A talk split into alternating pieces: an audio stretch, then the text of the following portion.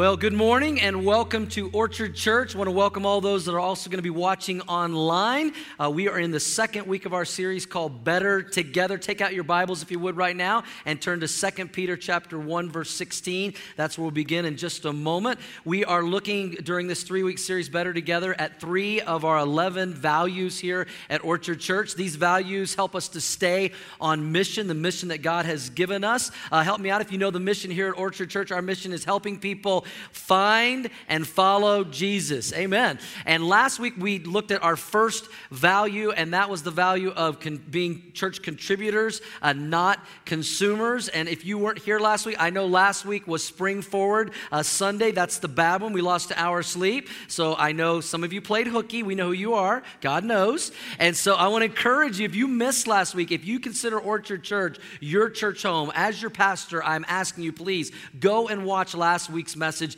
online about being contributors, not consumers. I believe it'll challenge you, it'll be a, blessing to your heart as well. And I also want us to celebrate this morning that over 140 people last week signed up to start serving and using the gifts God has given them in His church and as His church. Can we give it up for all those that are joining in and serving? Amen? Today, we're going to look at another one of our values, and I, I, would say today, and I would even argue today, that the value we're going to talk about today is really our number one value, our most important value, because everything flows out of this value. And if you're taking notes this morning on the back of your newsletter, I hope you will. Here's the value we're going to look at today. Here at Orchard Church, we always ask this question What does the Bible say? This church was founded on the Word of God, and we always ask the question, What does the Bible say? Sometimes people ask me, well, what does Pastor Doug believe about this subject? Or what does Orchard Church believe about that subject? And I always say the same thing. It doesn't matter what I think or I believe or what our church thinks or believes, it only matters what this book has said. Amen? That, that's what matters. Hey, let's celebrate that. Somebody's want to celebrate. It only matters what the Bible says because we believe that the Bible is absolute truth. So, as a church, help me out, church, we always ask, What does the Bible say? And that was pretty pathetic. So, I'm going to give you another chance. As a church, what do we value, church? We always ask, what does the Bible say? Now, why do we ask that question? Why is that our number one value? Because we believe that we have a book that we can trust. We believe that it is truth, it is absolute truth. We believe that the Bible is the inspired, inerrant, infallible, perfect Word of God. But not everybody believes that. Not everybody believes that. You may even be here today and you're not sure if you believe that or, or not. I mean, do we really believe that there's any such thing as, as absolute truth? Uh, I mean, we have trust issues today. I think most of us would agree that most people today have trust issues. If you would agree with that, raise your hand. That most people have trust issues today. I know that I definitely do not trust the weathermen and women here in Denver. I've shoveled partly cloudy off my driveway many times. I think they told us this morning we're going to wake up and it was going to be cloudy and raining and snowing, and it's nice at least right now. But stick around; that that'll change. But most people today have trust issues, and people people often wonder: Is there any such thing as absolute truth, something that I can completely trust. And you may be here today and somebody invited you and, and you thought, you know, what's going on in this new building here at Orchard Church? And maybe you're not even sure if you believe in absolute truth. You're not sure if you p- completely trust all of the Bible. You're kind of beginning your faith journey. And I just want to say, welcome. We're glad you're here. You, we're here to help you start out on your journey of faith. We have a saying here at Orchard that you can uh, belong before you believe. Amen, church? You're, you're welcome here. And so I hope today uh, this journey will help you to understand why we as a church always ask, What does the Bible say? Why do we believe that the Bible is absolute truth? But did you know that most Americans, do not believe in absolute truth. There was recently a USA Today poll that asked people in America, how many of you believe there's any such thing as absolute truth? 67%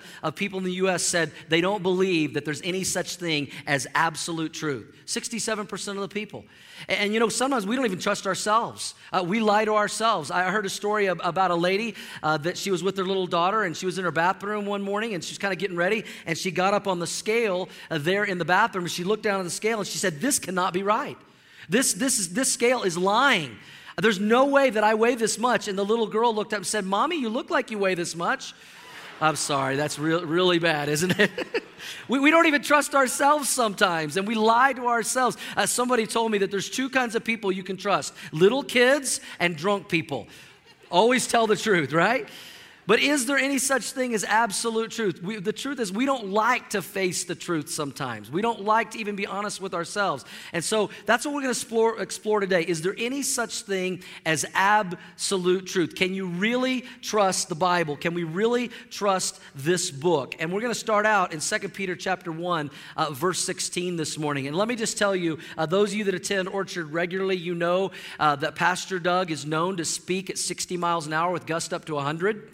Okay, well, this is one of those days. All right, I'm going to talk fast. You're going to write fast. I'm going to share a lot of information with you, but I believe it'll be a blessing and encourage you and hopefully strengthen your faith. And if you're beginning your journey, you're going to understand by the end of this message why we believe that this book is absolute truth and, and it can be trusted. We're going to jump into 2 Peter 1.16. Peter was one of the disciples. He spent over three and a half years with Jesus. He walked with Jesus. He was taught by Jesus. and, and then he has some things to say about that relationship and what we have that we can trust today. He says in 2 Peter 1:16, "For we were not making up clever stories when we told you about the powerful coming of our Lord Jesus Christ."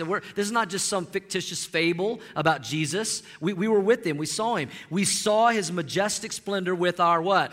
Own eyes. We saw Jesus when we when he received glory, honor and glory from God the Father.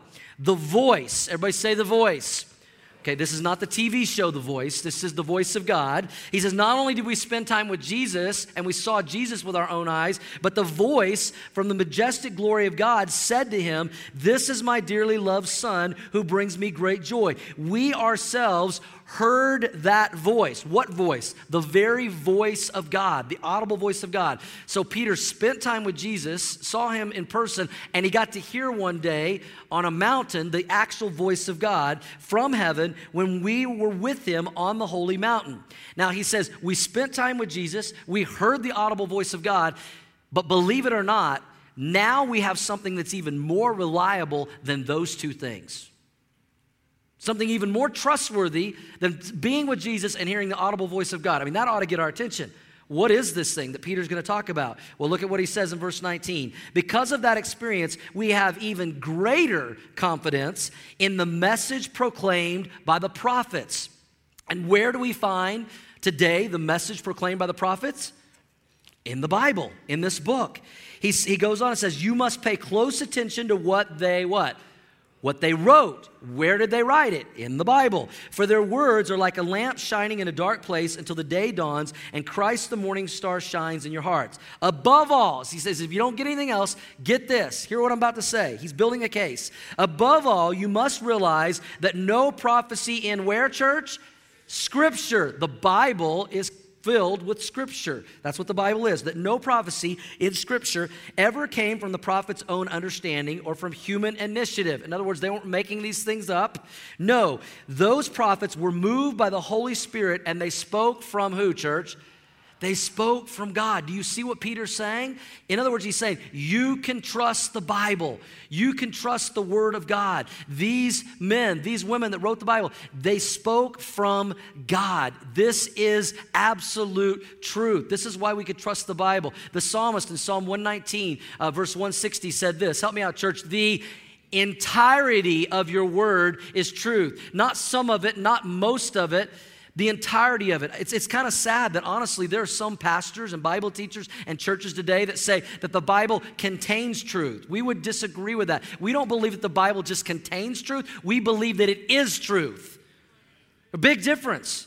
That it is truth. We don't get to go in and pick and choose what is true and what is not true. We accept all of it as absolute truth from God. The psalmist said, The entirety of your word is truth. Now, listen, if you have trouble trusting Peter, if you have trouble trusting the psalmist, would you trust Jesus? Can I have an amen? All right, if Jesus says it to be so, is that good enough? Well, here's what Jesus says about the Word of God. Jesus in John 17, 17 said, Make them holy by your truth. Teach them your what? Your word, that's the Bible, which is truth. Again, it doesn't just contain truth, it doesn't just have truth. He says it is truth. If you're with me, say yes. It is truth. And that's why Orchard Church was founded on the Bible. That we always ask the question, what does the Bible say? Because we believe this book is absolute truth. I hope you'll take some notes this morning because I want to give you three reasons why I believe that we can trust the Bible. Three reasons why I believe we can trust the Bible as absolute truth, which lead, leads us to always ask the question, what does the Bible say? If you're taking notes, first reason that I believe we can trust the Bible is because of the Bible's unexplainable unity. Because of the Bible's unexplainable unity. The way this book was put together proves that the Bible could not be the work of man. Yes, God used man to be the instrument, but God was doing the talking. Uh, the apostle Paul in 2 Timothy 3:16 said it this way. Help me out. What's the first word, church? All, not some, not most, all scripture is inspired by God. Inspired is pneumotheos. It means God breathed, that God was doing the speaking and men and women were writing it down and penning the scripture. They, they, were, they were recording it, for, us where we got our Bible. You would understand it this way today. Uh, how many of you have an iPhone, the best phone on the market known to man? You've got an Apple, you got an iPhone, okay? So I heard some boos over here, all right? You, will you'll, you'll come to the light eventually. Uh, if you've got an iPhone, you know, and you're driving, you know, you don't text and drive. And so what I love about my iPhone is if I'm, you know, maybe headed home and I want my wife Shelly to know I'm coming home, I say, "Hey Siri, text Shelly on my way home." Did I just blow up some of your phones when I said, "Hey Siri"? Were they like, "Yes"? I, I thought that'd be funny if that happened today. when I was going over this message and, and, with some of the staff, they said, You're going to say, Hey Siri, and phones are going to light up. So sorry if I did that. But I say, Hey Siri, text this to Shelly. I'm on my way home. And then she writes that down, sends it in a text. When Shelly, my wife, gets that text, she doesn't look at it and go, Oh, Siri sent me a message. Siri's on her way home. No, Siri was just the instrument. No, this is from my husband. These are his words. He's on his way home. He better be on his way home because he's late for dinner, okay? And, and that's how we got the Bible. God was doing speaking, God was doing the talking, man was the instrument to write it down. If you're with me, say, I'm with you. Okay? Now, let me say this. Let me help some of you out. Be careful with Siri. And also be careful with autocorrect. Some of you know what I'm talking about. True story. One day, I was uh, trying to say something to Siri to send a text to my son who plays college baseball, and he was home for the summer, and he was playing on a, a baseball team in the summer called the Denver Generals. And so I wanted to text him and encourage him. I said, Hey, looking forward to the, day, to the game today, Caleb. Go Generals. But Siri did not write it and translate it, Go Generals. It said, Go Genitals. so be, be careful, all right? Just that was extra today. That was free. Be, be careful. Thankfully, thankfully, when God was inspiring His Word, they got it right. They wrote it down accurately. Here's the thing both in its content and the construction prove that this is a supernatural book both in the content and construction of this book. Let me give you some evidence to consider. And again, don't try to write all of this down. Uh, I'm to give you a lot of information. You can go back. Uh, this will be online by tomorrow. You can get the details. But the Bible, the word Bible means books. The Bible is actually a collection of 66 individual books. And what's interesting is from Genesis to Revelation, there's, even though they're individual books, there's this one continuous story that fits together with a unity that humanly is unexplainable as you read the Bible.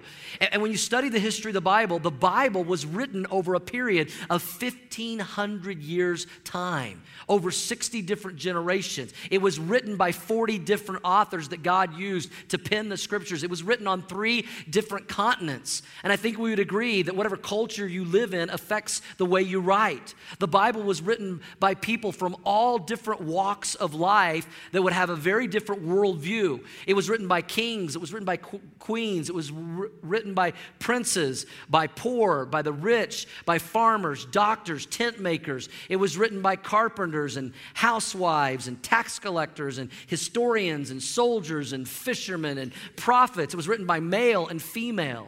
The Bible was written in three different languages Hebrew, Greek, and Aramaic.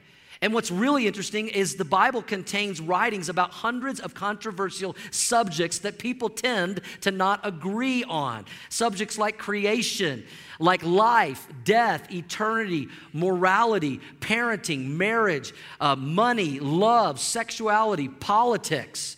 And yet, it, it, reads like one continuous story. There's complete agreement, there's complete unity in the Bible. That's humanly unexplainable how that could happen over a 1500 years period of time. L- let me illustrate it this way. Let's say I gave all of you today a homework assignment, and your homework assignment is to go home and I want you to write a one page article on these subjects morality, love, death, marriage, parenting, and money.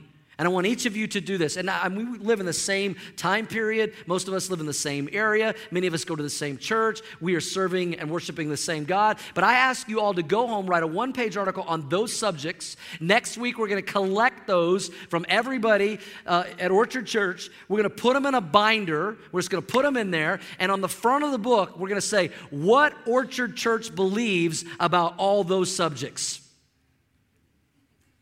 You can go ahead and laugh because it would be ridiculous. That would be the most confusing and self conflicting and ridiculous book that you've ever read. If you agree, say yes. It wouldn't make any sense. It would, it would contradict itself all over the place. Yet, when it comes to this book, when it comes to the Bible, you have a book written over 1,500 years, 40 different authors, three different languages, different times, places, people from all different walks of life, hundreds of controversial subjects, and yet there's this one unfolding story, and this book fits together with no errors or contradictions whatsoever. That's humanly unexplainable. It's supernatural. It's unparalleled. It's unequaled. There is no other book like this book, the Bible. The Bible. So, can we really trust the Bible? I believe yes, we can. First of all, because of the Bible's unexplainable unity how it was put together and constructed. Here's a second reason why we always ask, What does the Bible say? Why we believe this book is absolute truth and it can be trusted. Because of the Bible's uncoincidental prophecies. Not only because of the Bible's unexplainable unity, but we can trust the Bible because of the Bible's uncoincidental prophecies. Now, somebody this week challenged me, said, I'm not sure uncoincidental is a word. Well, it is today because it fits the outline really nice. So work with me.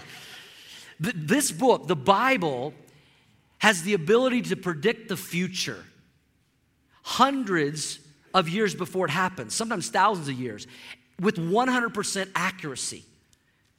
There, there are over 10,365 prophecies in this book. And you know, you know how many times this book has been wrong? Zero. Never.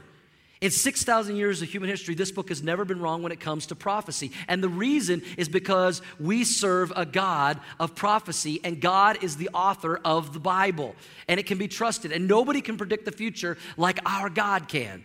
And God tells us in Isaiah chapter 48, verse 3 through 5, why He gives us so much prophecy in the Bible over 10,000 prophecies that have never been wrong. Here's what God said Long ago, I told you what was going to happen. Then suddenly I took action. Help me out, church. And all my predictions came true. Why did you do this, God? Why did you give us all these prophecies? Here's what God said For I know how stubborn and obstinate you are. God's words, not mine. Don't shoot the messenger. Your necks are as unbending as iron, your heads are as hard as bronze. My dad loved to quote that to me when I was growing up, that verse, all the time. And he says, That is why I told you what would happen. I told you beforehand what I was going to do. What, is God saying here? He's saying, I predicted all these things. I gave you all these prophecies to prove that I can be trusted, to prove that the Bible is true, because I know you're not easily convinced. And prophecy is one of the great proofs that the Bible is true, the uncoincidental prophecies of the Bible. I, I want to share some of those prophecies with you this morning that I hope will strengthen your faith, encourage you. And these are kind of fun. We are not going to go through over 10,000. And everybody said, Amen, right? But let me give you let me give you three. Three uncoincidental prophecies. First of all, let's talk about if you're taking notes, the prophecies concerning Israel, God's people, the nation of Israel. Have you ever noticed how Israel is always in the news? I mean, you turn on CNN, ABC, CBS, Fox. Why is it that Israel seems to dominate the news? This little country that is, in, you know, in the middle of the Middle East, that's the, the size of New Jersey, yet seems to be the center of the world. The reason that Israel dominates the news is because Israel dominates the Bible.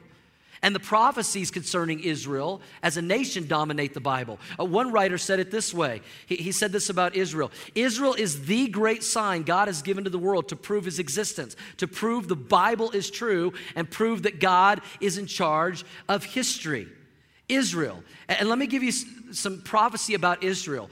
In the last 70 years, we have seen many of the prophecies about Israel come true right before our er-, very eyes. Prophecies that are talked about and predicted in the Bible have been fulfilled. Many of them are in relation to the last days or the second coming of Jesus Christ. Here at Orchard Church, we believe that, that one day, and it could be very soon, that Jesus Christ is going to come back for his church, for his bride. Amen?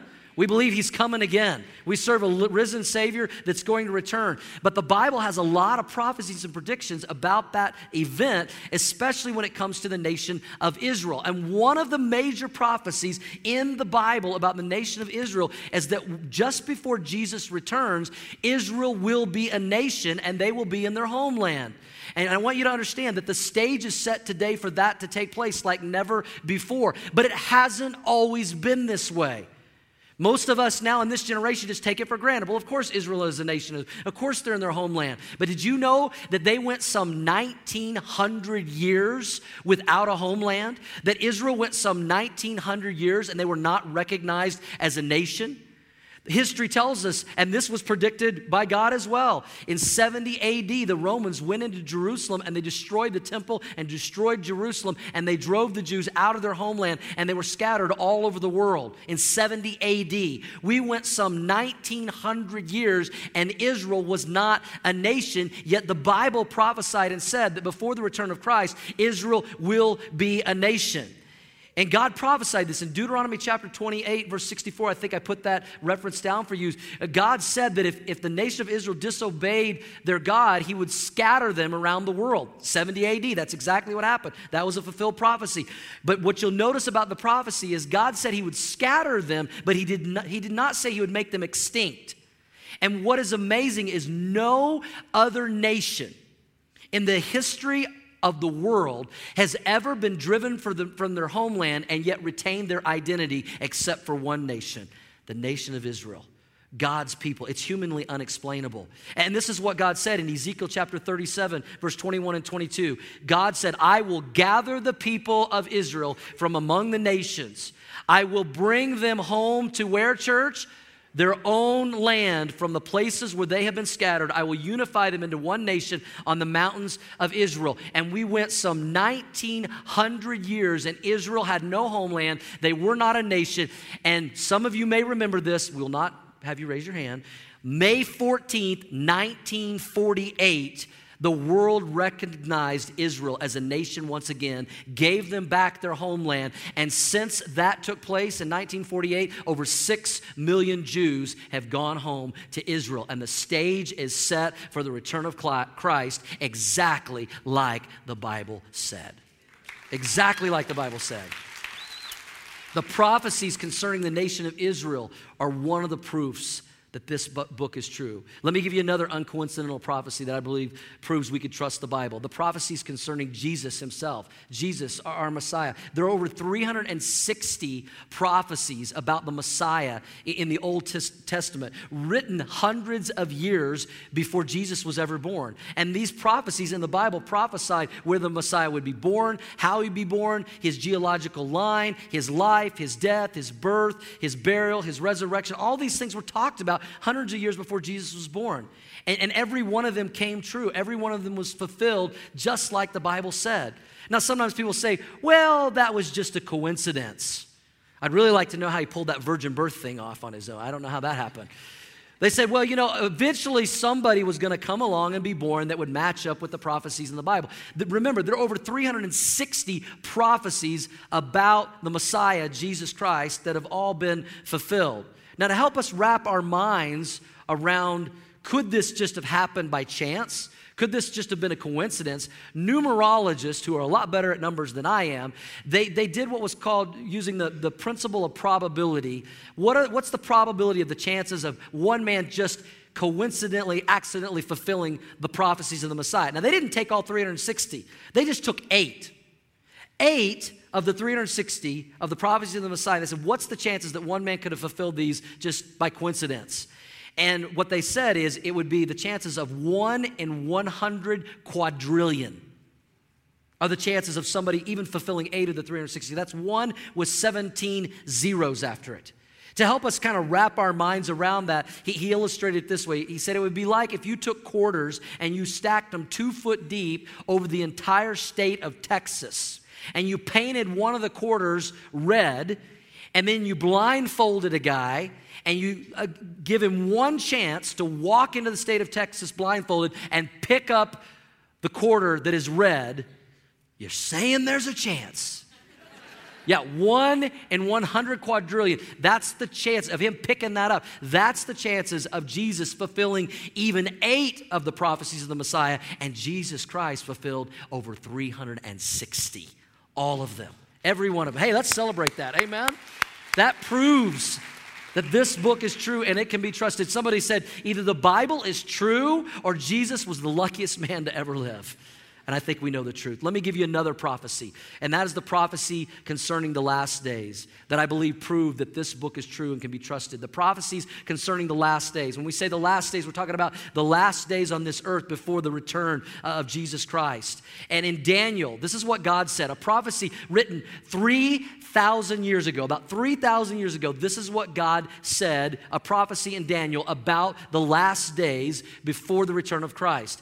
God said this, but you, Daniel, keep this prophecy a secret, seal up the book until the time of the end, the last days, when many will, help me read this together, church, rush here and there. Everybody say, rush here and there.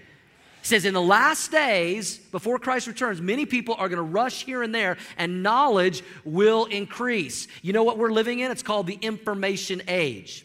Now, now, here's what's interesting. When it says that people will rush here and there, many Bible scholars believe that that is a reference to the fact that in the last days there will be an increase in the speed and the frequency of how people travel, how they rush here and there, how they get around. Now, remember, Daniel wrote this about 3,000 years ago.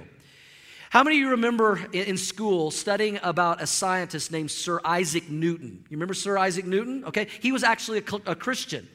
He read this prophecy written 3,000 years ago, but he read it in 1680. That's when he lived. And Sir Isaac Newton in 1680, after reading this prophecy, made this statement. Here's what he said Personally, I cannot help but believe these words, words refer to the end times. Men will travel from country to country in an unprecedented manner. There may be some inventions that will enable people to travel much more frequently and quickly than they do now. That speed might even exceed 40 miles per hour. Remember, he wrote this in 1680. Now, if you think that's funny, listen to this next one. 80 years later, some of you may have studied this in school. There was a French atheist, did not even believe there was a God, named Voltaire. He read what Sir Isaac Newton wrote about Daniel's prophecy, and here is what he recorded. He said this Voltaire, see what a fool Christianity makes of an otherwise brilliant man. Here is a scientist like Newton who actually writes that man might travel at speeds up to 30 or 40 miles per hour based on a Bible verse in Daniel. Has he forgotten if man travels at this rate of speed, he would suffocate and his heart would stand still? I'd like to just pray for all of you today. God be with them as they travel over 40 miles per hour heading home that their heart would not stand still and you would not suffocate. Are y'all starting to get the picture? The Bible's true. The Bible is true. It can be trusted. This is why at Orchard we always ask, what does the Bible say? What does the Bible say? When you consider the uncoincidental prophecies of Israel and Jesus in the last days, when you consider the unexplainable unity of how this book was put together, you can trust the Bible. Can you guys handle one more?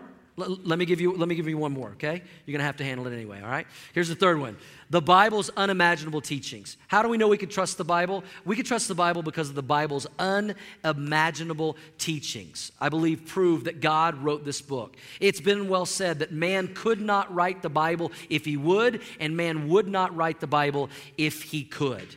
Let me give you some unimaginable teachings uh, in the Bible that I believe prove the Bible is true and can be trusted. The first one, if you're taking notes, is the teachings about God the teachings about God Himself. There, there are some teachings about God that I think that we just take for granted, especially if we've read the Bible, if we've been in church for any amount of time. Uh, we kind of collectively know some things about God. We know that our God is omniscient, He is all knowing, He is omnipotent, He is all powerful, He is omnipresent, He's everywhere at the same time. We know that the Bible tells us that our God is a Trinity, He's three in one God the Father, God the Son, God the Holy Spirit. And we just accept that. It kind of blows our mind, but we talk about it because that's what the Bible says. We know that the Bible teaches that our God is eternal and He's everlasting, that He's always been. He has no beginning, He has no end. He says, I'm the Alpha and the Omega. But here's the thing we take those teachings from the Bible for granted, but when you take all the attributes and all the characteristics about God spoken of and written in the Bible, it absolutely transcends man's finite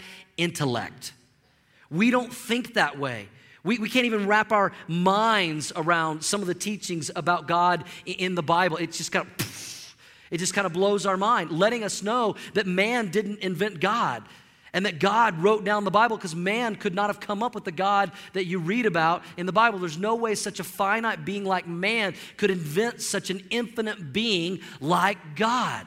We don't think that way. The, the psalmist said it this in Psalm 40, verse 5 Oh Lord my God, you have performed many wonders for us.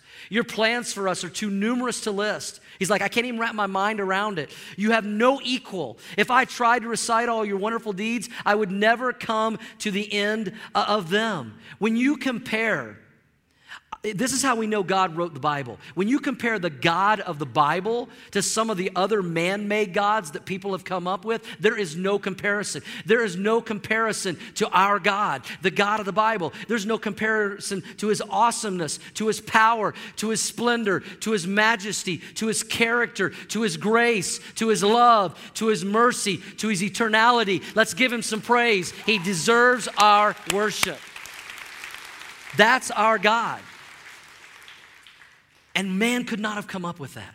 The teachings about God, I believe, prove that man didn't write this book. He was just the instrument.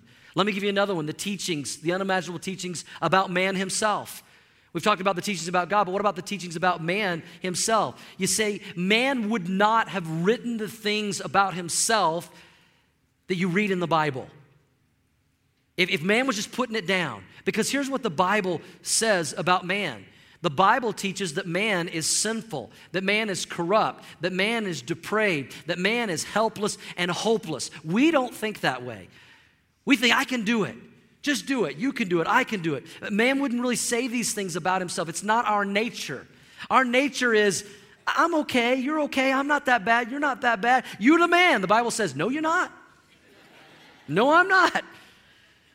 And if man were going to set some standards for himself, like you read about in the Bible, he would at least make them attainable. And yet, that's not what you read in the Bible. The Bible says that God's um, goal, uh, God's standard for us, what He wants us to be to be right with Him, is holiness and perfection. And we all fall way short of that. And apart from Jesus Christ, we can't do it. But that's not, the, that's not how man thinks. If man's going to set some standards, he's going to make them attainable, but that's not what you find in, in the Bible. The Apostle Paul in Romans 718. Now, the Apostle Paul, can we all agree that I don't know that any of us would want to put our spirituality and relationship with God up against the Apostle Paul? I wouldn't. And yet, the Apostle Paul, who was a follower uh, of Jesus, planted churches everywhere, he said this For I know that in me, that is in my flesh, what does it say, church? nothing good dwells. Nothing. Now, if Apostle Paul is saying that, what would we say? Man doesn't think that way. When you read the Bible, we read about so many heroes of the faith, men and women.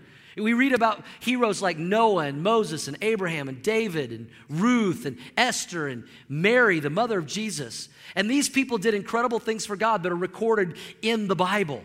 But you know the Bible also records some of the horrible things those people did? And here's what's really interesting they wrote them down about themselves. You know, if, if I'm writing the Bible, I'm only giving the highlights of my life, kind of like what most of you put on Facebook. All the good stuff, none of the bad stuff. Everything's great. But but the reason, that's one of the reasons that proves that man didn't write this book because he would leave out the bad things he did. But that's not what we find in the Bible. Eh, some of you remember the story of Jonah and the whale. Remember that? Jonah and a big, big fish. We don't know for sure it's a whale. I think it was a whale. So I say Jonah and the whale. Remember the story of Jonah and the whale? That's in the book of Jonah in the Bible. You read that story, it does not paint Jonah in a good light. Jonah disobeyed God. Jonah ran from God. Jonah was thrown overboard. He was swallowed by a whale. And then he was vomited up on the shore. He then obeys God because he had to. And then he gets under a tree and he sulks about it and has a bad attitude. I mean, Jonah is not really somebody you go, oh, hero. Here's what's crazy. Guess who wrote the book of Jonah? Jonah. If I'm Jonah and I'm writing the Bible, I'm like, I'm to skip that story. Jonah, David, man, a man after God's own heart, wrote most of the book of, of Psalms and, and other books. David, a lot of great things about David, but David also messed up. David committed adultery, Bathsheba. If I'm David and I'm writing the Bible, I'm skipping that part of my story. But he didn't. Why did these men and women write this stuff about themselves? Because they were just the instrument. God was doing the talking. God was the one telling them what to write down. And I believe the teachings of the Bible and what it says about man prove that this book can be trusted. The unimaginable teachings about God, the unimaginable teachings about man, and let me give you one more the unimaginable teachings about salvation. I believe prove once and for all that this book, the Bible, could not have been written by man that God was the writer, God was the, the, author of this book. Because when we talk about salvation, we talk about how to be right with God, how to have our sins forgiven. Natural man's way and idea of salvation is always the same. What do I have to do? It's always about works. We just spent four weeks talking about what's the difference between religion and biblical Christianity. And the difference is clearly this either saved by grace through faith or saved by something you do. And, man, if he's coming up with salvation, how to have your sins forgiven, how to be right with God, how to have a home in heaven, man uh, is always going to put down some work, some standard I, I keep, some ritual that I do, uh, some, some religious duty or practice, some level of spirituality that I obtain. And yet, that is not what the Bible teaches. Paul in Ephesians 2 8 9 said, This is how we're saved. This is how we have salvation. For by grace you have been saved through what, church? Faith, and that not of yourselves. It's the gift of God. It is not of works. Everybody say, not of works. It is not of works, lest anyone should boast. We are not saved by any work that we do. We are saved by the finished work of our Savior, Jesus Christ.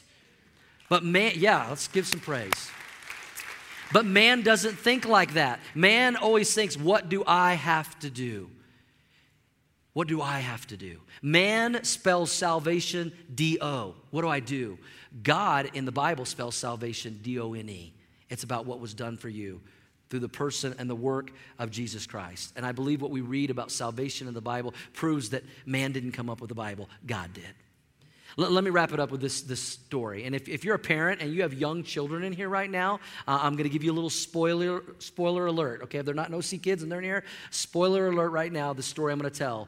Uh, this story goes back many years. Uh, my son right now, he's, he's 22, he's in his senior year of college, he's about to be finished up. And when he was about six years old, we were riding in the car one day and we were kind of asking him some questions. And, you know, he, he, he, was saying he believed in Jesus and all of this. And so we, we were trying to make sure that Caleb understood the difference between what is real and what is make believe. And we have no problem with make believe things, you know, characters and Santa and Easter Bunny and all that. But we just, we wanted to make sure that he understood there's a difference between what is make believe and fun and what is real and what we can trust. And so six years old, we're riding the car, and we said, Caleb, is the Easter Bunny for real? Is the Easter Bunny real? And he thought for a second and he goes, no, I don't think so. I think that's just for fun. We said, okay, how about the tooth fairy? Is the tooth fairy for real? You know, when you, you lose a tooth and you put a quarter under your pillow? We were cheap, sorry. Is, is, that for, is, is, is that a real person, the tooth fairy? He thought for a second. He said, no, I think that's just for fun.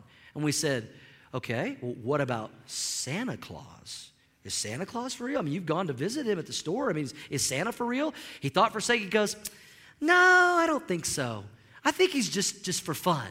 And we said, Oh, okay. And we said, Well, what about Jesus?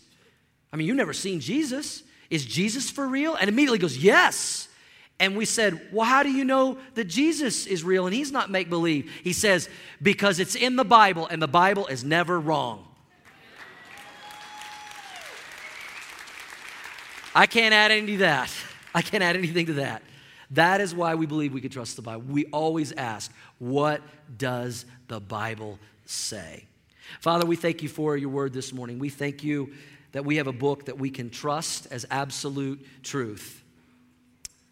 We pray, God, that we would not just read it and study it, but we'd apply it to our life, that we'd be doers of your word and not just hearers only. Thank you that you left us the instruction manual for life. There are so many things in this world that we cannot count on and we cannot trust, but we can trust you and we can trust your word. As we continue an attitude of prayer right now with heads bowed and eyes closed, can we really trust the Bible? I believe we can. But so what? What now? I know I gave you a lot of information today as you're in an attitude of prayer. What are the practical implications of this? What do we do with this? Well, if you're a believer in Jesus Christ, I know many of you would say you do trust the Bible. You do believe the Bible is true. But let me ask you this question Are you reading it? Not just on Sunday, but throughout the week? Are you letting God speak to you? Are you studying it? Are you memorizing it? Are you meditating on it? And most importantly, are you applying it? I'm afraid some people love the Bible more than they love following the Bible. I think if we're honest, sometimes we say, we, we say with our words that we believe the Bible is absolute truth, but we live in a way that doesn't say that. Are we living like we believe it? With heads bowed and eyes closed right now, if you're a believer in Jesus Christ and you'd say, you know what, I do believe the Bible's true, but I also know and believe that I could put it into practice more in my life. I could live it out. I could be more of a doer of God's word and not just a hearer. Would you pray for me, Pastor Doug? Would you slip up your hand all across this auditorium? I believe the word of God is true, and I also know that I could do a better job applying it in my life. God bless you. Hands everywhere. God bless you. You can put them down. Father, I, I pray that we would put into practice what you've told us in your word, that we would trust you. That we would not just with our mouth say we believe it, but with our life, we would live a life that shows we believe it, and that others would see it they would see that we believe what we say we believe. So we continue in attitude of prayer right now with heads bowed and eyes closed. If you're here today and you've never received Jesus Christ as your Lord and Savior, maybe you're here exploring your faith. I think there's really kind of two responses to the message today and everything we talked about. One response is, eh, that didn't really prove anything. That was kind of foolish. And you may leave here the same way you came in. And we respect that you have the right to do that. Nobody can make this decision for you. But I believe that there may be some of you that God has done something in your heart and life today. I believe that God has revealed himself to you through the truth of his word. And truth is a person, and that person is Jesus Christ. Jesus said, You shall know the truth, and the truth will set you free. And I believe that Jesus has revealed himself to some of you today, and he's inviting you to receive the gift of salvation, the gift of eternal life, an abundant life by saying yes to Him. In just a moment, I'm going to pray a prayer of faith, a prayer out loud that you can pray right where you sit from your heart to God's, and you can invite Jesus into your life today to forgive you of your sins, to give you the gift of salvation. I believe that God has brought some of you to this place and this time to do just that. You know who you are today. I'm going to invite you to pray this prayer with me. It's not a magic prayer, magic words, but if you pray it with a heart of faith, then you can have your sins forgiven and begin a relationship with Jesus today. If that's you, you know who you are. Would you pray this with me? It goes like this Jesus, you have revealed yourself to me today through your word, your truth. I want to know you, Jesus. I want a relationship with you. Jesus, come into my life. Be my Lord. Be my Savior. Thank you, Jesus, for loving and forgiving me. Thank you. Thank you. Head, head bowed and eyes closed, and we look around for just a moment. I don't want to embarrass anybody. I'd never want to do that. But if you just prayed that prayer for the first time, I would love, love the privilege to pray for you that you grow in your walk and relationship with Jesus from this day forward. So, right now, without hesitation, if you prayed that prayer and said yes to Jesus, can I pray for you? Would you slip up your hand all across the auditorium? Just lift up your hand if you prayed that prayer. God bless you. One, two, three people over here. God bless you here in the middle. Yes, God bless you here on my left, in the back, way back there. Amen. God bless you. Several hands. Let me pray for you. Amen. Amen. Father, we just lift up all those today saying yes to you. We welcome them into the family of God as our brothers and sisters in Christ. We pray that they would fall in love with you, they would fall in love with your word as you speak to them, that they would fall in love with prayer as they speak to you. We pray that they grow in their walk and relationship with you from this day forward. And we thank you that you are an incredible, amazing God, the only true God, deserving of all our worship and all of our praise. And we pray all this in Jesus' name. Amen. Amen. If you, let's celebrate those that said yes to Jesus. Amen. Amen. If you just raised your hand, you said yes to Jesus, um, man, we are just so excited about your decision. That's what it's all about here at Orchard Church. We take that uh, decision very seriously. It's the most important decision you could ever make. Uh, we put together a little book called I Said Yes. It'll help you understand um, your decision for Christ, what the decision you made, and how to walk with Jesus from this day forward. So before you leave today, make sure you stop by the I Said Yes booth out there uh, in the lobby and pick up one of these books as our gift to you because we are so excited about your decision to say yes to Jesus today. Let's celebrate celebrate uh, once again all those that invited Jesus into their life today. God bless you guys. Awesome. Well, praise God. Well, hey, isn't it awesome knowing that we can trust what the Bible says? We can trust the Bible. And I know many of us, we have fully experienced it, even in our own lives, the power of God's Word. And that's why one of our values here at Orchard is what does the Bible say? And so next week, we're going to be taking a look at another one of our values um, here at Orchard. And that value um, has to do, it actually answers the question of why we do things as a church a certain way. You may have uh, found yourselves wondering that at times. Well, make sure you come next week to find out what that value is as Pastor Doug teaches on it. Um, first time guests, we are so thankful that you joined us today. Hopefully, you've taken the time to fill out your connection card. Please put it in the offering bucket as it passes by in just a moment. That way, we can send you a thank you note and a free gift in the mail. Uh, first time guests, we are not interested in your money today, but we are interested in getting to know you. So please take the time, fill out that connection card, put it in the offering bucket, and that way we can follow up with you. And then, uh, just as a reminder, what Pastor Doug was saying, um, if you said yes to Jesus today for the very first time, man, we celebrate with you. We're so excited for you. I remember the very first time that I did that um, when I was a freshman uh, um, in high school. You just made the best decision of your life. And so, please, um, um, during this next song of worship, we encourage you um, go ahead and exit the auditorium. Um, even as we're uh, worshiping in a song of worship, go to that I Said Yes booth so that, so that way we can get this booklet in your hands for some practical next steps. And so, let's do that now. Um, if you don't mind, let's all stand as we close in a song of worship. And we also worship through our tithes and offering because we want to be a church that acts our wage by giving first, saving second, and then living on the rest. Thank you. Love you guys.